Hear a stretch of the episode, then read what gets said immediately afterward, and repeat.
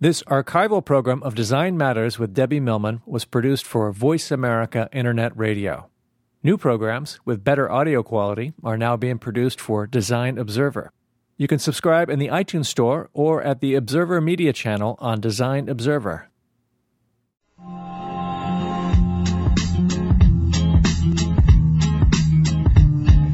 Welcome to Design Matters with Debbie Millman, the show that takes you inside the provocative and stimulating world of design and branding as it intersects with contemporary culture. Here's your host of Design Matters, Debbie Millman. In 2003, scientists decoding the human genome discovered that only 78 genes separated men from women, the pesky little Y chromosome that divides the men from us girls.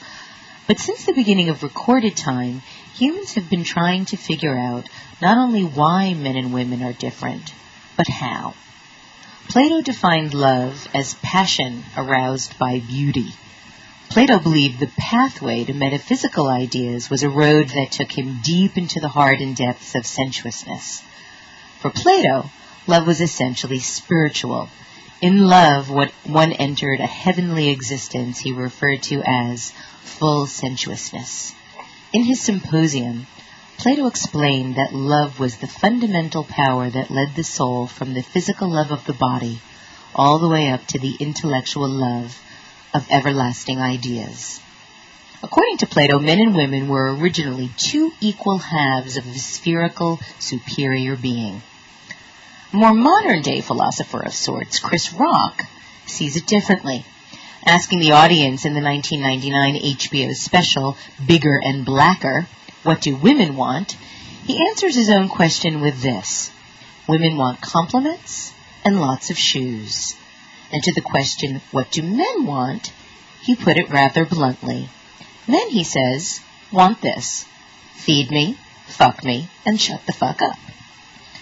According to psychologist Michael Connor, none of us would argue the fact that men and women are physically different. The physical differences are obvious, and most of these can be seen and easily measured. Weight, shape, size, and anatomy are not political opinions, but rather tangible and easily measured. The physical differences between men and women provide functional advantages and have had survival value since the beginning of time. Men usually have greater upper body strength, build muscle more easily, have thicker skin, bruise less easily, and have a lower threshold of awareness of injuries to their extremities, or at least some extremities. Men are essentially built for physical confrontation and the use of force. Women, on the other hand, have four times as many brain cells connecting the right and left side of their brain. This physical evidence supports the observation that men rely easily and more heavily on the left brain to solve one problem one step at a time. Women have more efficient access to both sides of their brain and therefore greater use of their right brain. However, a 2005 study by American Psychologist magazine found that most intellectual differences between men and women have been vastly overstated. The publication examined 120 traits, including personality, communication skills, thinking power, and leadership potential, and found that while there are some differences, they were mostly so small as to be statistically irrelevant. I love that term, statistically irrelevant. The study found significant differences were only in 22% of the traits. These included sexual behavior, surprise, surprise, where men were less willing to show commitment, and in aggression, men were more prone to anger. Again, big surprise. Janet Shibley Hyde, a professor of psychology at the University of Wisconsin who led the study, said popular media has portrayed men and women as psychologically different as two planets, Mars and Venus, but these differences are vastly overestimated. The two sexes are more similar in personality, communication, cognitive ability, and leadership than realized. One of the biggest and most intriguing finding, while there, while there were differences in sexual behavior, when it came down to love, there were actually very few differences. Men and women both wanted to be in love equally.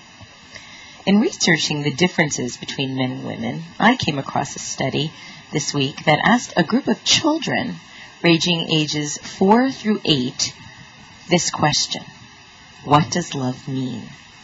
The answers they got were broader and deeper than anyone could have imagined, and for the most part, they were gender agnostic. I'd like to share 10 of the best responses with you today. Number one, love is that first feeling you feel before all the bad stuff gets in the way. Number two, when someone loves you, the way they say your name is different. You know that your name is safe in their mouth. Number three, love is when a girl puts on perfume and a boy puts on shaving cologne and they go out and smell each other. Number five, no, I'm sorry, number four, love is when you go out to eat and give somebody most of your french fries without making them give you any of theirs.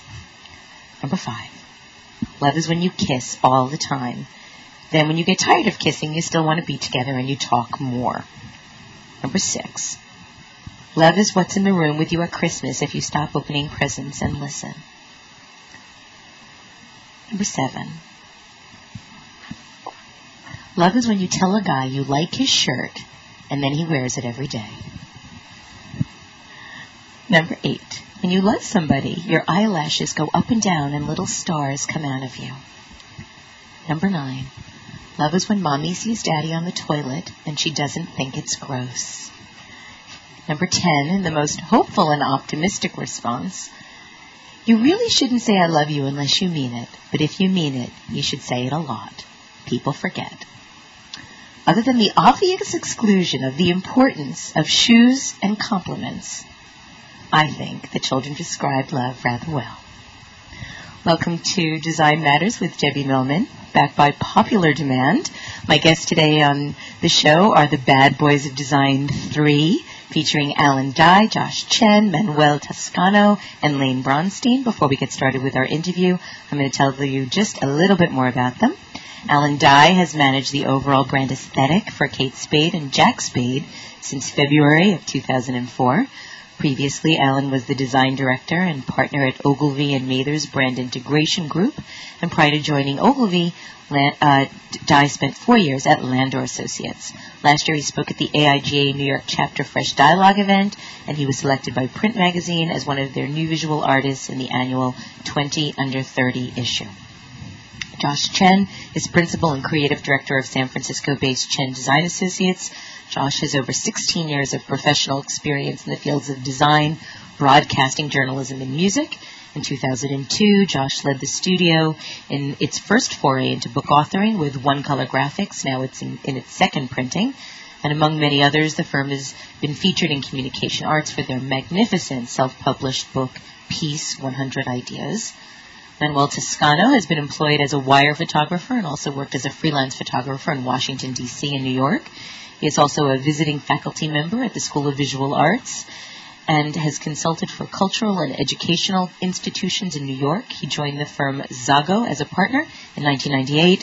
And Layne Braunstein, our baddest boy, was born in New York and he lives in Atlanta. He's co-founder of Undo, an interactive motion graphics design house. His unique style blends the raw with the elegant to create a dreamlike hybrid that redefines experience design.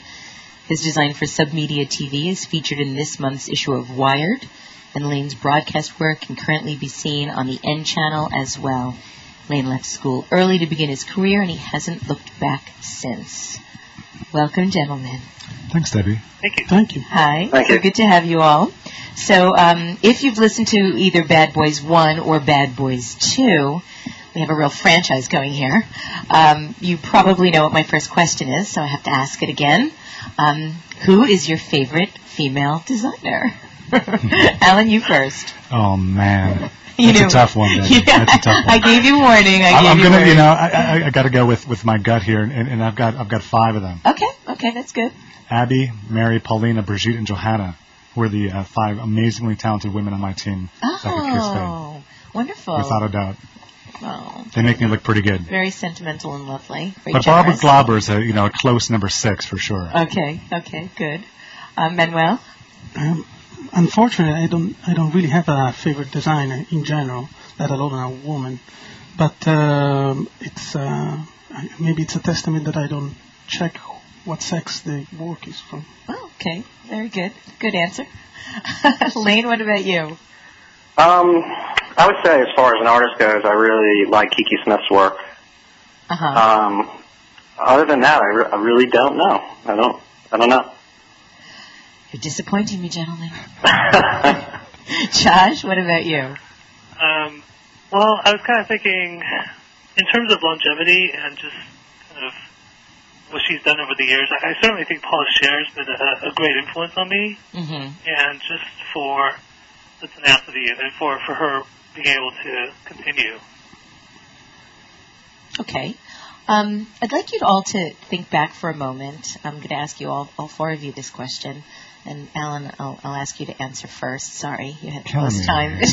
the last question in this one. Let's Um, keep it this way. I want to I want to talk to you about your first creative memories. What was the first creative memory you ever had? Oh man, that's another tough one. or You the creative experience. What is the memory of your first it's creative gotta experience? be it's gotta be when I was a kid. You know, my my folks uh, were both teachers, but they had this little wood shop in the basement, and we had this little woodworking business where they would make, you know, folk toys and things like that. And it was a, you know, really work working with my brother and making, you know, spaceships and all this these things out of wood, and working with my dad and, and really working on, on you know how to construct things and the process of building things out of wood. And I think that's really, um, for me, really where it all started. Yeah, I actually read a quote about uh, that you said. Um, you said that learning about carpentry as a kid in your dad's basement taught you more about being a graphic designer than you ever could imagine. Almost definitely. So, I what, mean- in what way? Well, I think it's about a lot about process. You know, it was it was you know my dad always taught me to uh, measure twice and cut once. you know, Very nice. and I think that was uh, it's kind of been the lesson for me throughout my whole career about how how I make design as well. It's all about the process, and I always have to kind of measure twice before I can get it right the third time. Mhm. You know, so it's a lot of for me design is a lot about the process, and I kind of have to beat a lot of things out of myself in order to get to where I want to get. Okay. Does that make sense? Yeah, absolutely, absolutely. Do you find that it happens slowly, or does it happen quickly, or is it just sort of? For both? whatever for some people it happens really quickly and, and and for me it just takes a lot of time for me it's a little bit of a slower process and it kind of takes actually doing the work in order to get to something that that that, that I'm happy with hmm Okay, Manuel, what about you?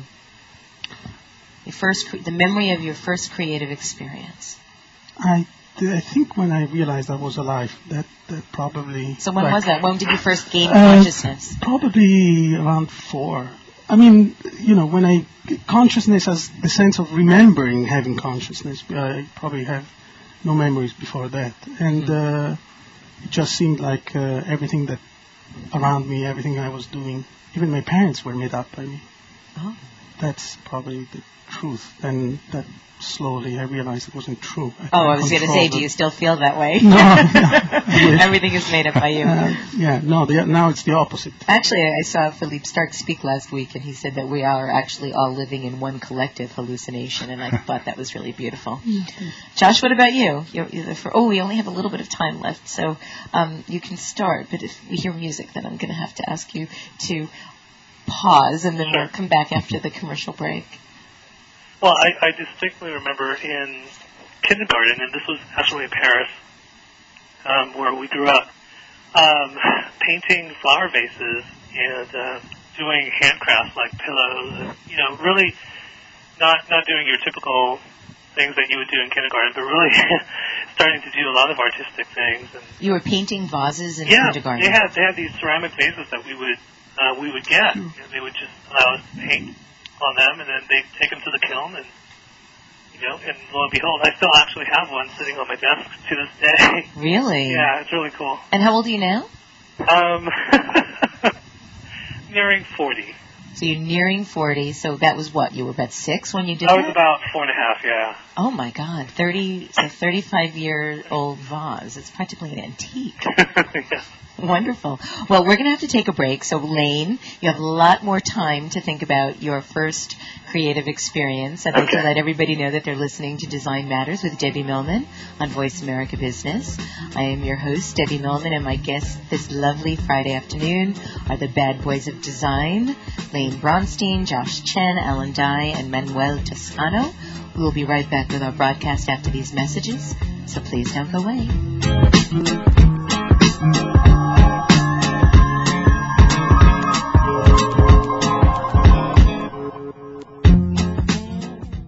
Listen wherever you are. 24 hour business and financial news. Solid, focused, and informed. The leader in business talk. Voice America Business at voiceamerica.com. And now, Voices of Design, a documentary series brought to you by Adobe Systems. The Voices of Design series brings together different voices from the design community to share and exchange ideas on various topics. Today's show features a three-part discussion focused on the topic of sustainability. This is part one. Enjoy. What is sustainability? And what does it mean to the design community? Let's listen to what the designers at the Compost Modern 2006 conference have to say on this topic in Adobe's Voices of Design series. Here is Phil Hamlet, Chairman, AIGA Environmental Committee. The definition of sustainability that I like to use is quite simple. It's basically leave the place in better shape than you found it. Scott Summit, Summit ID. Sustainability is particularly elusive, especially in industrial design, and that's one of the main reasons I'm here is to try to get a handle on what it means and just how it applies to what I do every day and what I can impart to my clients. Mark Woolard, IDEO.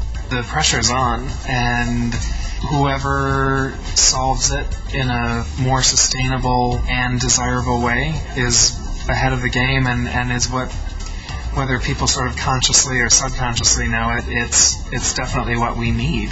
You have been listening to the Voices of Design series brought to you by Adobe Systems. To grow a company, revenues need to grow. To grow revenues, the organization needs to grow. But what does it take to get and keep quality personnel needed to grow business? Tune into Real People Really Leading with Trish Lambert. Get the inside scoop on how to leverage your best assets to sustained business growth. Trish and her expert guests, from business owners to CEOs to solopreneurs, share the knowledge, experience, and business savvy they have used to lead their teams to continual and persistent business victory. Real People Really Leading broadcast every Thursday at 2 p.m. Pacific, 5 p.m. Eastern on the Voice America Business Channel. Real People Really Leading because knowing is growing. Keeping you a step ahead of the changing world of business. This is Voice America Business.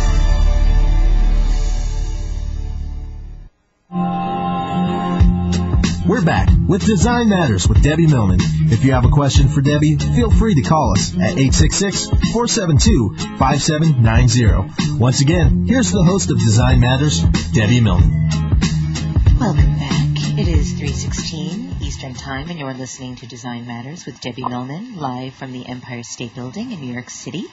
I am your host, Debbie Millman, and my guests today are the bad boys of design, Layne Braunstein, Josh Chen, Alan Dye, and Manuel Toscano.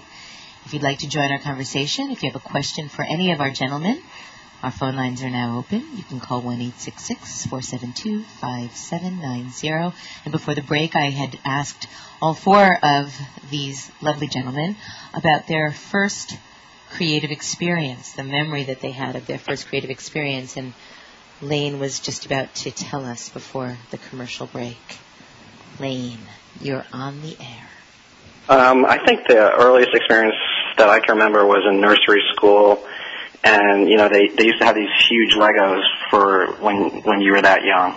And I remember just sitting around and, and working with the Legos, and then after a while I'd, I'd look around and I'd see that all the kids were standing around me watching me build these Legos, and I found that very exciting that people were interested in something that I was creating. Mm-hmm. And that was probably my first experience as far as design. I, don't, I, I guess if you can call it that.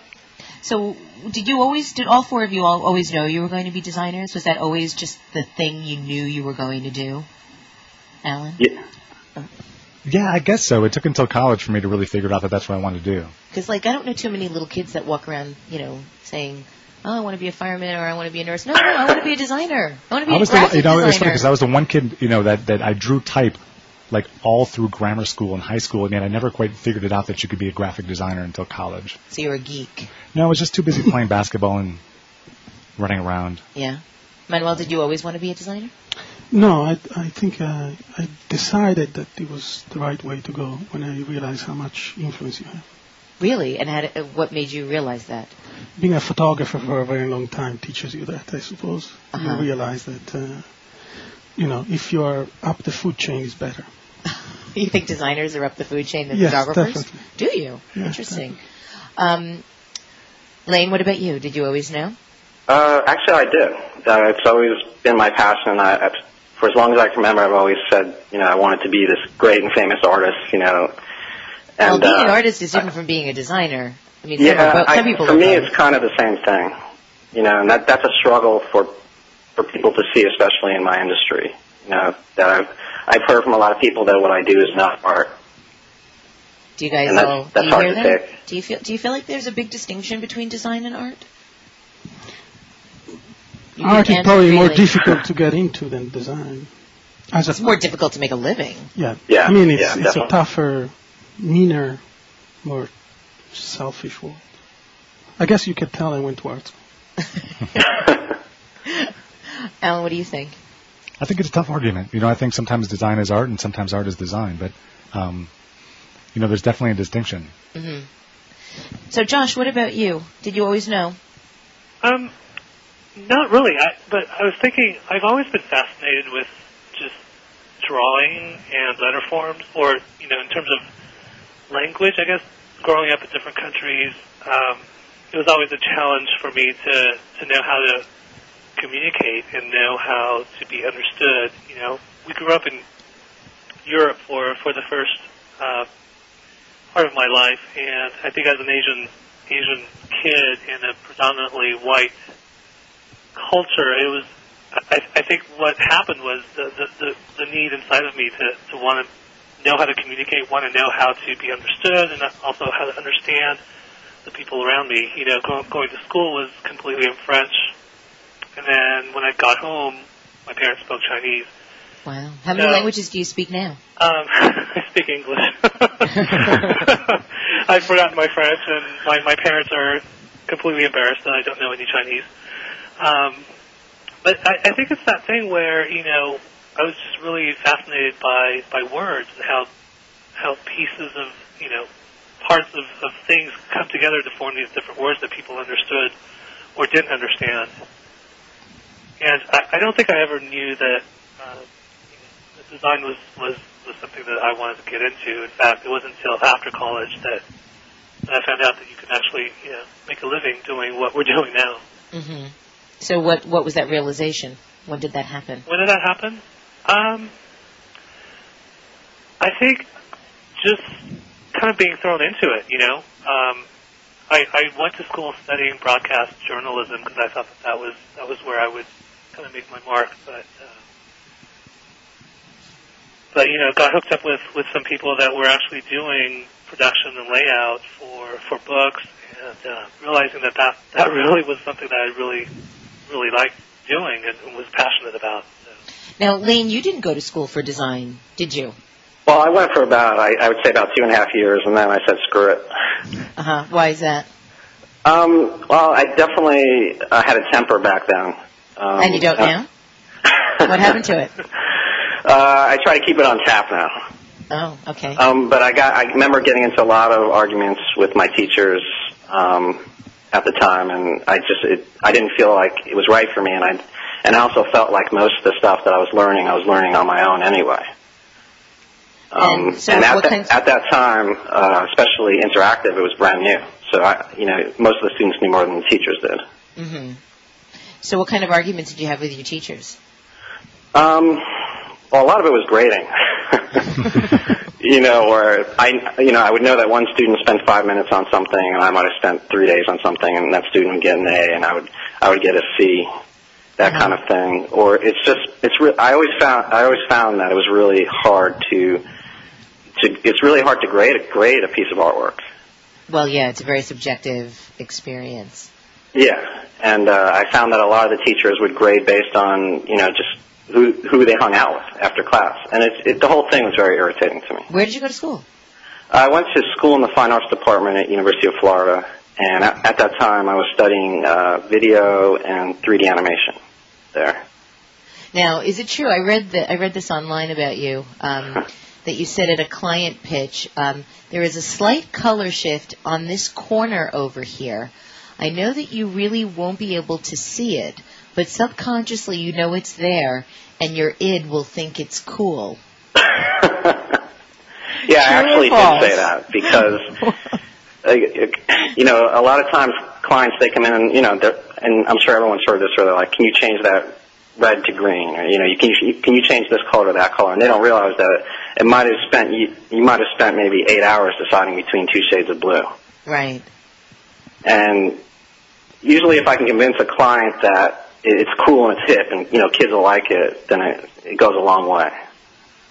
So how do you how do you how do you convince somebody that something is cool and hip? It's like the million dollar question here.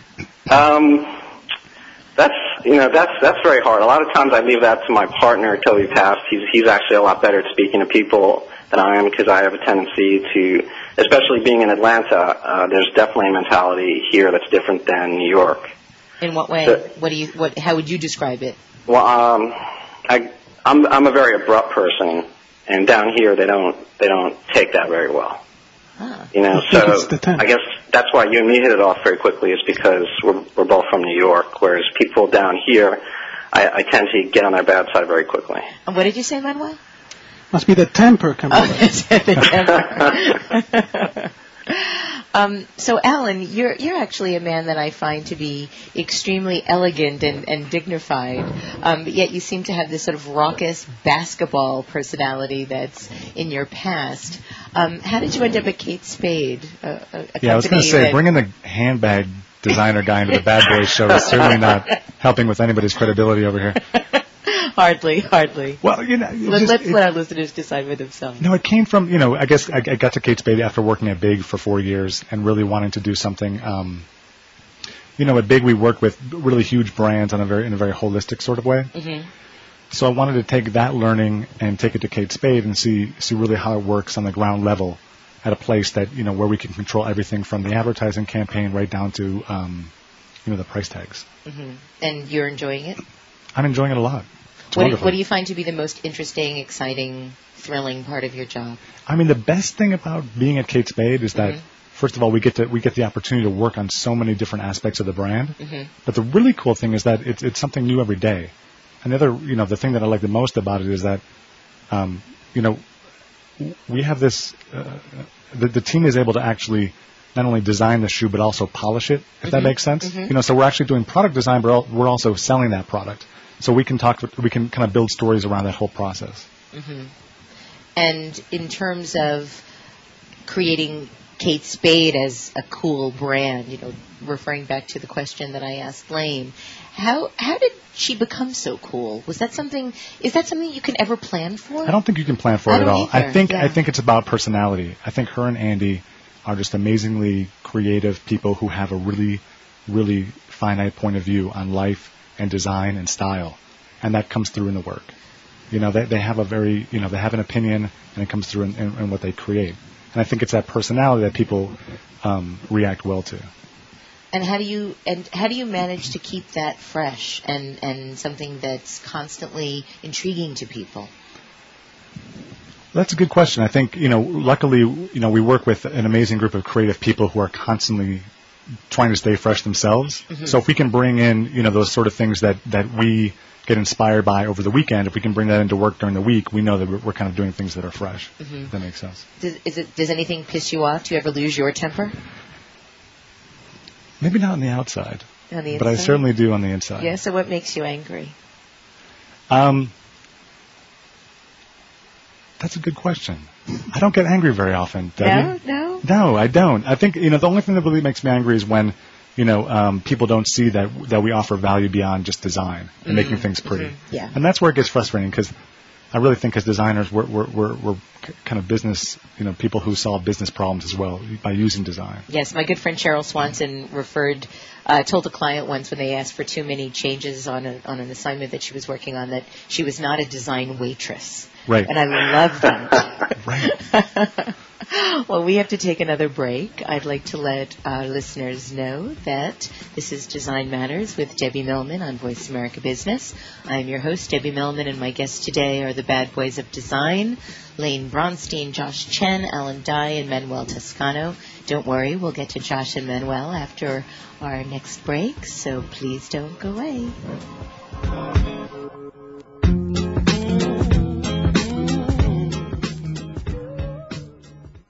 Fresh, dynamic, and totally prepared for continuing business education. Business Talk Radio. Voice America Business at voiceamerica.com. And now, part two of Adobe's Voices of Design series, a documentary that brings together different voices from the design community to share and exchange. Today's topic is sustainability. Enjoy. The challenge of sustainable design. Let's listen to what the designers at the Compost Modern 2006 conference have to say on this topic in Adobe's Voices of Design series. Here is Sonora Beam. Digital Hive Ecological Design. Sustainability isn't just a great idea, but it's a design challenge. And so, as designers, how can we use our skills and our thinking and our strategy to promote social change? Ron Radziner, Marmol Radziner Architects. I think that architecture as a profession that we've become too removed from the actual act of making and we've become kind of just aesthetic consultants. And I think that our office is this attempt to bring that all back together, which is really how buildings used to be designed and built, and take responsibility for what we design. You have been listening to the Voices of Design series brought to you by Adobe Systems. Dad, can I ask you something? Sure. There's this girl I kind of like. Say no more. You just have to impress her. Okay, but how? Just, I don't know, pick up a lot of heavy things around her. Like what? You know, desks, chairs, people. Grunt if you have to. Grunt? Yeah, be like, oh! Uh. Uh, there you go. You don't have to be perfect to be a perfect parent. When you adopt a child from foster care, just being there makes all the difference. To learn more, call 1-888-200-4005. A public service announcement brought to you by Adopt US Kids, the U.S. Department of Health and Human Services, and the Ad Council. You hear business show after business show all geared towards improving a company's bottom line. But what about your bottom line? How come no one ever talks about that? Finally, a show dedicated to the worker, The Crow Show with Paul McLaughlin, The Work Wonk. Heard every Wednesday at 10 a.m. Pacific Time, The Crow Show is aimed specifically at the worker and their environment. From work skills and technology to dealing with bosses and coworkers, The Crow Show will give you insight on how to survive and prosper in today's workplace. The Crow Show with Paul McLaughlin, The Work Wonk. Heard every Wednesday at 10 a.m. Pacific Time, right here on the bottom line of business talk, businessamericaradio.com keeping you a step ahead of the changing world of business. This is Voice America Business.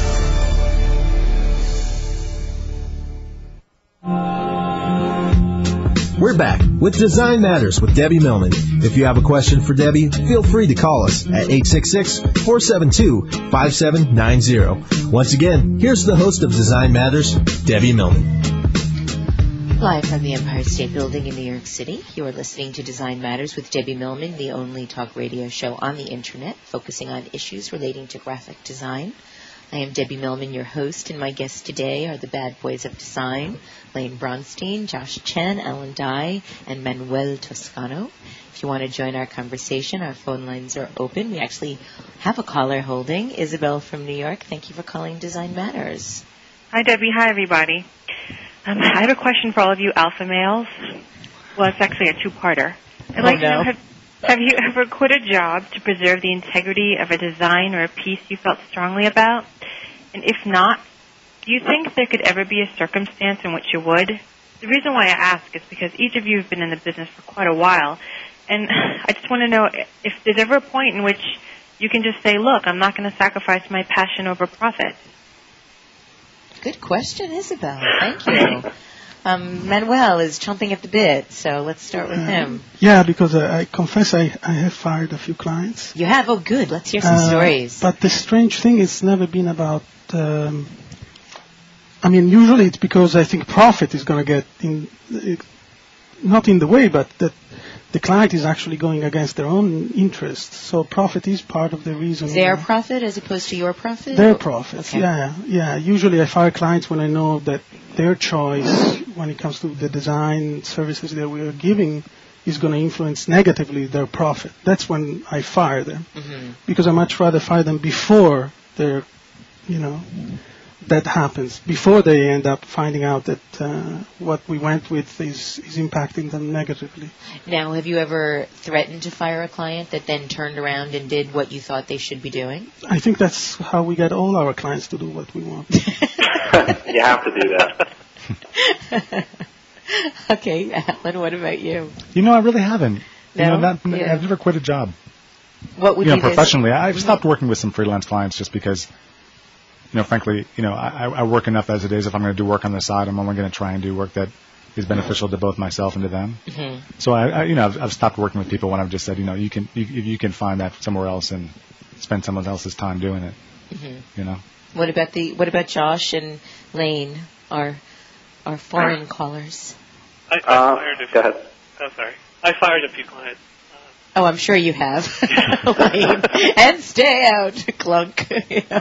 Tell us about. Tell us one. Tell us one really good, juicy one. Well, um, I, I think it's it's more, you know, when when you start out with an understanding of what what you are to be doing together in collaboration with the client, it, it it's Layne, I'm going to ask you. To. I'm going to ask you to speak up because I can Okay. barely hear you, and if I can't, then I'm sure that our listeners can can hear you at all. Okay. Can you hear me better now? Yes, there's a Verizon ad there, right? So, um, yeah, like I was saying, I, I think you know when we enter into a, a partnership with with a client, it's the understanding that there's mutual trust and respect. You know, that what each of us brings to the table is important for the pro- project to be successful.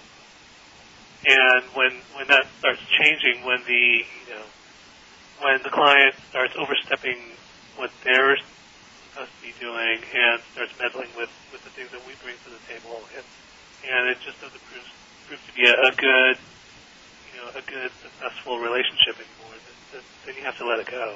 Mm-hmm. And Josh, what about you? Oh, that was me. Oh, you mean oh, with me? Josh, I'm sorry. I thought that was Layne. See, if I can't tell, then you can only imagine what the listeners are thinking. so, what about what about our last man standing? Uh, well, I tend to be pretty selective about the clients that I, I, I take. I came close pretty recently to firing one of my clients because the project took a big turn towards a religious nature. Really? Yeah, how did, and I how, wasn't how did it take a turn? I mean, how do you not know that going into a project that it's going to have a religious under overtone of sorts? Well, he said that it was faith based, you know, and and I was okay with that. But then when I finally got the copy for this particular site, uh, it, it got into a little more detail and more than I was willing to be associated with. So you didn't like the faith associated, or just the amount of it? Uh, it was it was over the top as far as I was concerned. In what way? Give us some details. Um, let me think of one. Uh, it started getting into feelings on Jesus and the Holy Ghost and all this, all this jargon and that kind of thing. And I thought it was just going to be more on a spiritual nature. Okay. And it was just, to me, it was way, way overdone, uh, more than I'd wanted to be associated with. hmm Holy Ghost is very difficult. I still don't understand what that is. Josh, um, I read a quote about you that I'd like to ask you about. Um, when asked about what you've had to learn on your own, you replied, everything. I love rolling up my sleeves and becoming part of the entire design process, learning that firsthand. Schools tend to be overrated. Why do you think that schools tend to be overrated? And did you go to school for design? I'm going to pay for this. Yes. Uh, Bad boys of design, what That's can. I tell you? I did not go to school for design. Okay. Um, and I think one of my pet peeves about design school is that it's it's completely well, not completely, but it's it's greatly not realistic in terms of how how we turn out designers that have no you know no way of relating to the rest of the world. What do you mean by that? Um, I think I think we end up being very insular. We end up being very self-serving. We talk about design amongst ourselves. We have this language. like this? Well, Somebody's listening now. exactly like this. We have another caller on the line, so yes, somebody's listening. Um, but so, so, so, do you feel like? I mean, would you encourage kids not to go to design school? What would you, I mean, what if somebody were asking you for advice about how to educate themselves, and they were 20 years old? What would you tell them? I think I would remind them. I mean, I, I don't think going to design school is a bad thing, but I, I would strongly urge that they learn about life in all other areas as well. You know, that that design school isn't it. That's not the defining thing for for who we are as people. Mm-hmm. But doesn't that apply to every profession nowadays? Are we more inclined to be self-centered? I have, I don't know. I mean, I have a suspicion that we're more self-centered in some ways. I mean, I think just even thinking about the, the business aspect of design, most most designers who come out of school have no clue what the design, what the business side of it needs to look like, or or you know the challenges of that, the challenges of relating to a client that hasn't gone to design school. How do you how do you talk about your work? How do you talk about you know why this is important versus what the client wants or what the client has in mind? Manuel has a deeply furrowed brow here in New York. Bring it on, Manuel. I, I should warn you, Josh. Manuel went to Harvard. to a very expensive program that the IGA offers, but uh, that I definitely recommend. Um, I have to say that uh, I, I, didn't go to design school, and I have, uh, you know, I always have this problem when we find new people for the studio. We are a little bit of a hybrid uh, studio, so we try to emphasize as much about um, people's interest in the world as their interest in typography. So sometimes that is very difficult to find, yeah. uh, just because it really takes a particular kind of person to be interested both in the world and in type. And I think that when you find both, that's a pretty unusual and very lucky situation. I only know two people like that. Jonathan Hoefler and Tobias Frere Jones. Um, we have another caller on the line. Harold from New York, thank you for calling Design Matters. Thank you very much. Um, everyone on the show today seems to be very successful in their chosen field at um, a fairly young age. So I wanted to know what do you think it takes to succeed as quickly as you guys have, and what part of it is luck versus skill? Oh, good question. Mm-hmm. that's that's how we we all think Gentlemen. about it. We have two minutes Luck. to the break, so you're each going to have to give a, give me a 30 second answer. I think you have to work hard. You know, that's my 30 second answer. I think it's I think it's working hard. I think luck plays plays a big deal in it, but it's also just uh, you know putting your nose down, making a lot of work, and making a lot of mistakes, and and growing as quickly as you can. Manuel, what about you? I see another furrowed brow. Too complex of a question because you always need to kind of uh, trust yourself enough to to go for it, and at the same time be so insecure that you double check everything, try to make it better, and fight for it. I don't know. It's maybe we're all weird. Like Layne, you're the youngest, so what about you? You have to be willing to take chances. You know, and, and a lot of, I think luck's just a big part of it. There are a lot of skilled designers that are out there that aren't getting anywhere. Mm-hmm. Um, and I, I know a lot of them. They, they work just as hard as I do. You know, you just just have to keep chomping at the bit, and hopefully, hopefully, you'll get somewhere. And Josh, what about you? Oh, I think you have to just pursue your passion, you know, and not not look around to your left and your right to see what other people are doing because I think that that's very detrimental. I mean, I think the one thing, knowing you all a little bit, all four of you, is I think that it's a sort of relentless pursuit of your passion. I, I mean, I'm, I'm thinking about all four of you and what you might all have in common, despite having very different design styles and, and different, very different personalities. I would say that it was a, a constant, constant pursuit of what you Yeah. believe in and what you need and want. Um, well, unfortunately, we have to take another break. The show is going very fast today. I'd like to let everybody know that they're listening to Design Matters with Debbie Millman on Voice America Business. I am your host, Debbie Millman, and my guests today are the bad boys of design, Layne Braunstein, Josh Chen, Alan Dye, and Manuel Toscano. We will be right back with our broadcast after these messages, so please don't go away.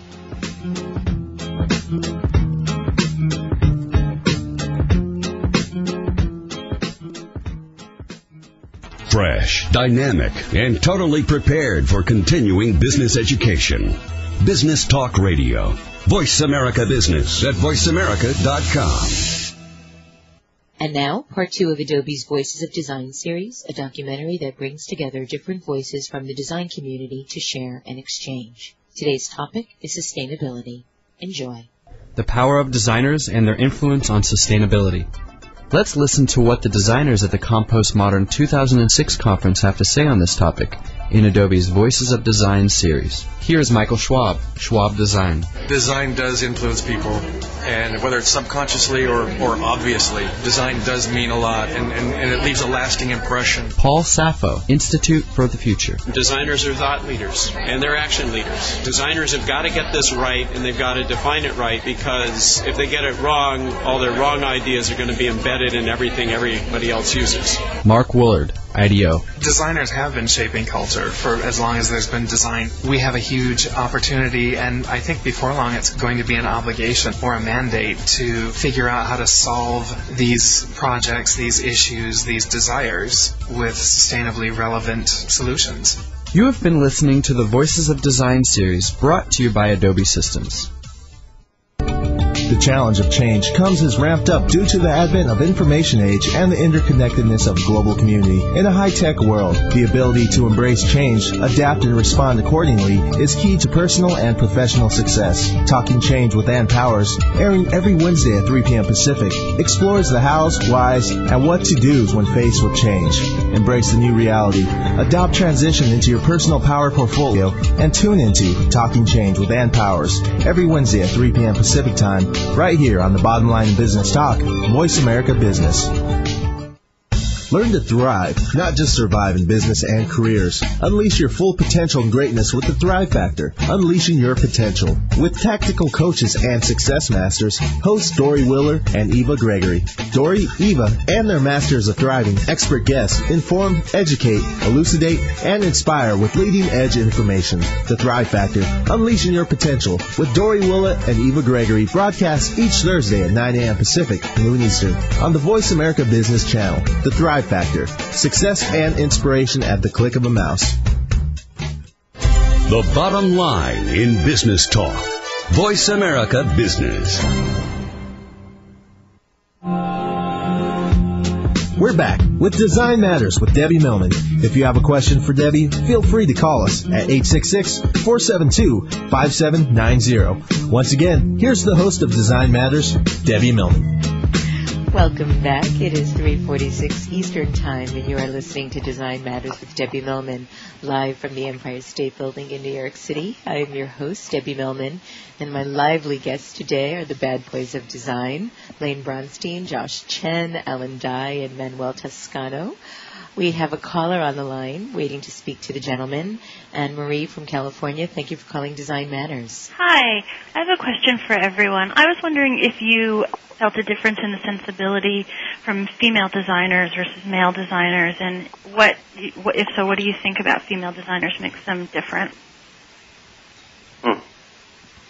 Well, um, Manuel. I should just let you know that I um, used to work in an all-male design studio, and strangely now the men are disappearing. so maybe, maybe I, I, I find that if you if you do corporate work, uh, working with female designers is, is better. They they deal with confrontation and compromise, and they're, they're much better in that situation than male designers.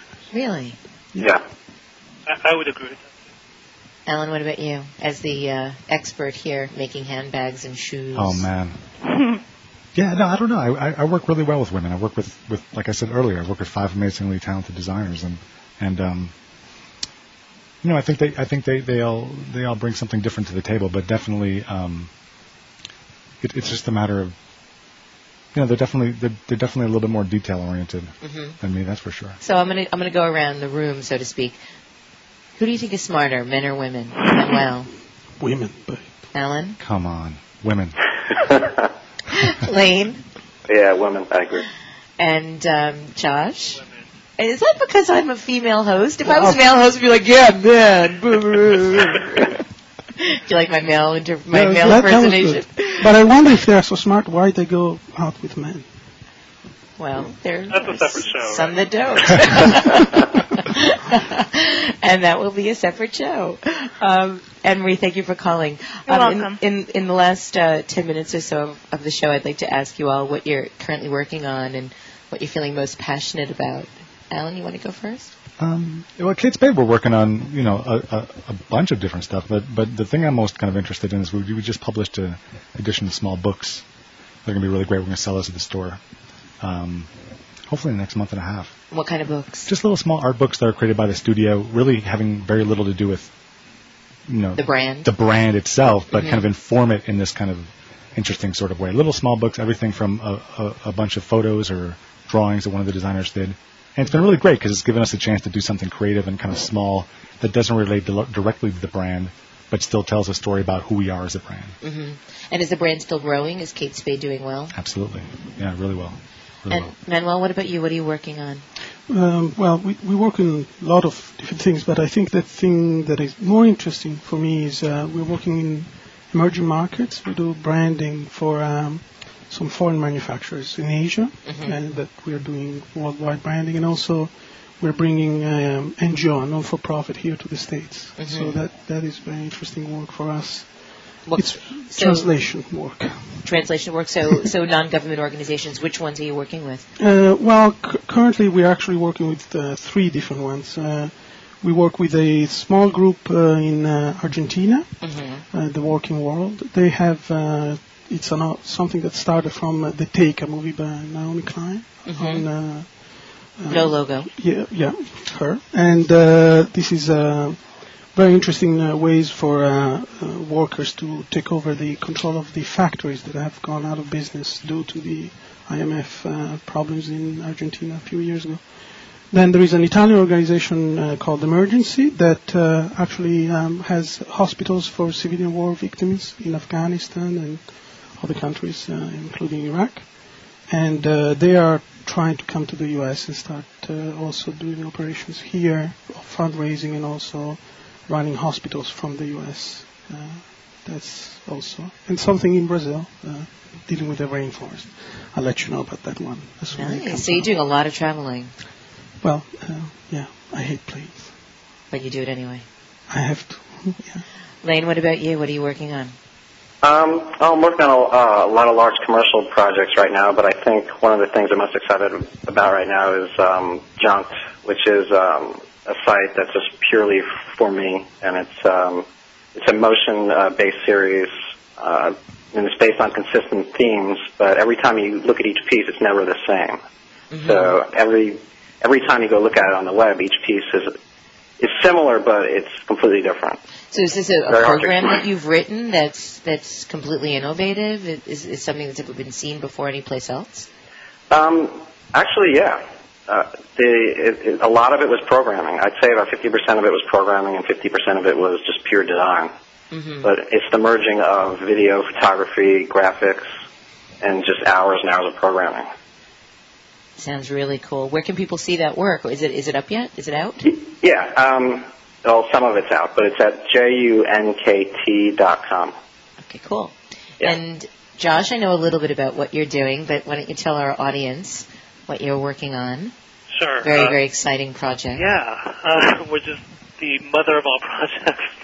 it feels like you know uh, it needs to go out a couple weeks ago.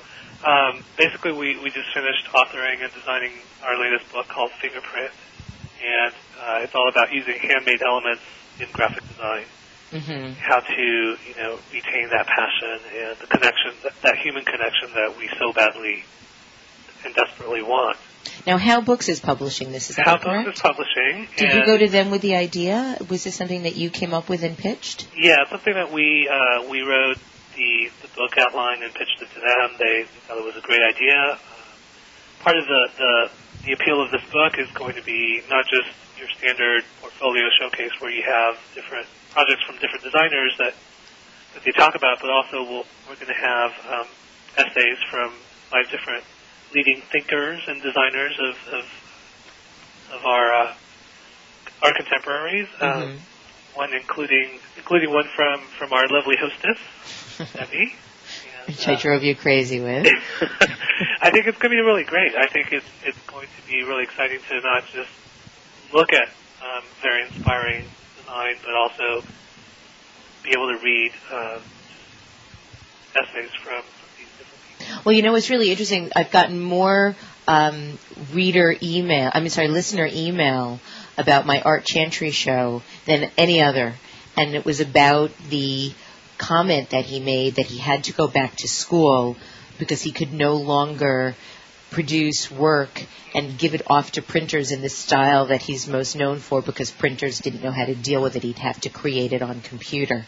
So he actually has to go back to school to learn how to create on the computer the look that he does by hand. By hand. Mm-hmm. So it's it's um, quite quite a remarkable shift in the way that we approach design. I think the fact that so little of it is now actually handcrafted. Right. When is the book coming out? Uh, I think it's coming out later this fall.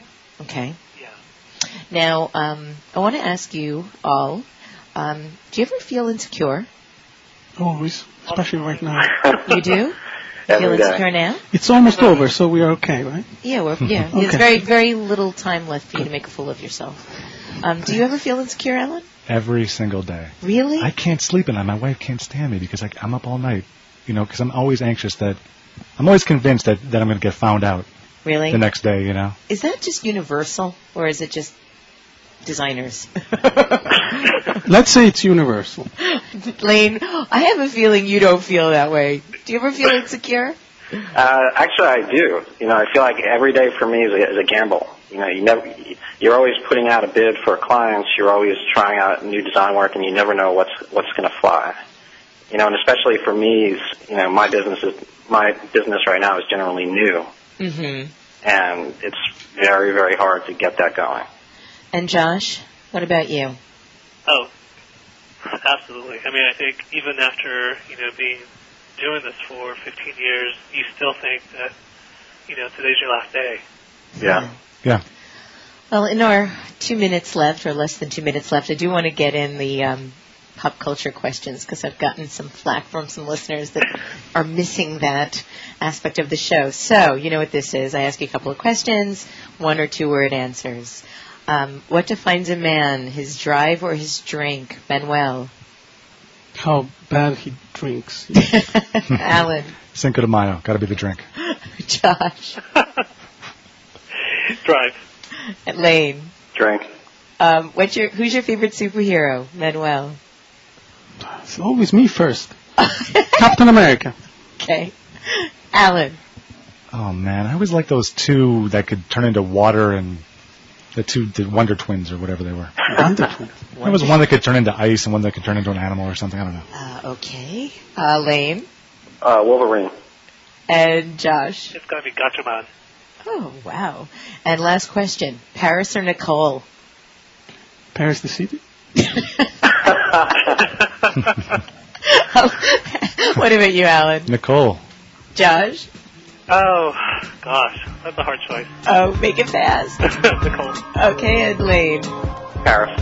All right, well, we've come to the end of our broadcast. I'd like to thank my lovely bad boys, Layne Braunstein, Josh Chen, Alan Dye, and Manuel Toscano. I'd also like to give a special thanks to our sponsors, Adobe and Neenah Paper, Brian Travis and Ruben Cologne. Thank you for your help. My lovely partners and staff at Sterling. Join me next week with Executive Creative Director of Martha Stewart Living, Omni Media, Gael Towey. Thank you for listening, and remember, we can talk about making a difference, we can make a difference, or we can do both. I am Debbie Millman, and I look forward to talking with you next week. Voice America Business would like to thank you for tuning in for Design Matters with Debbie Millman. Be sure to listen every Friday at 12 Pacific Standard Time for another exciting hour of Design Matters, right here on the Bottom Line in Business Talk. Voice America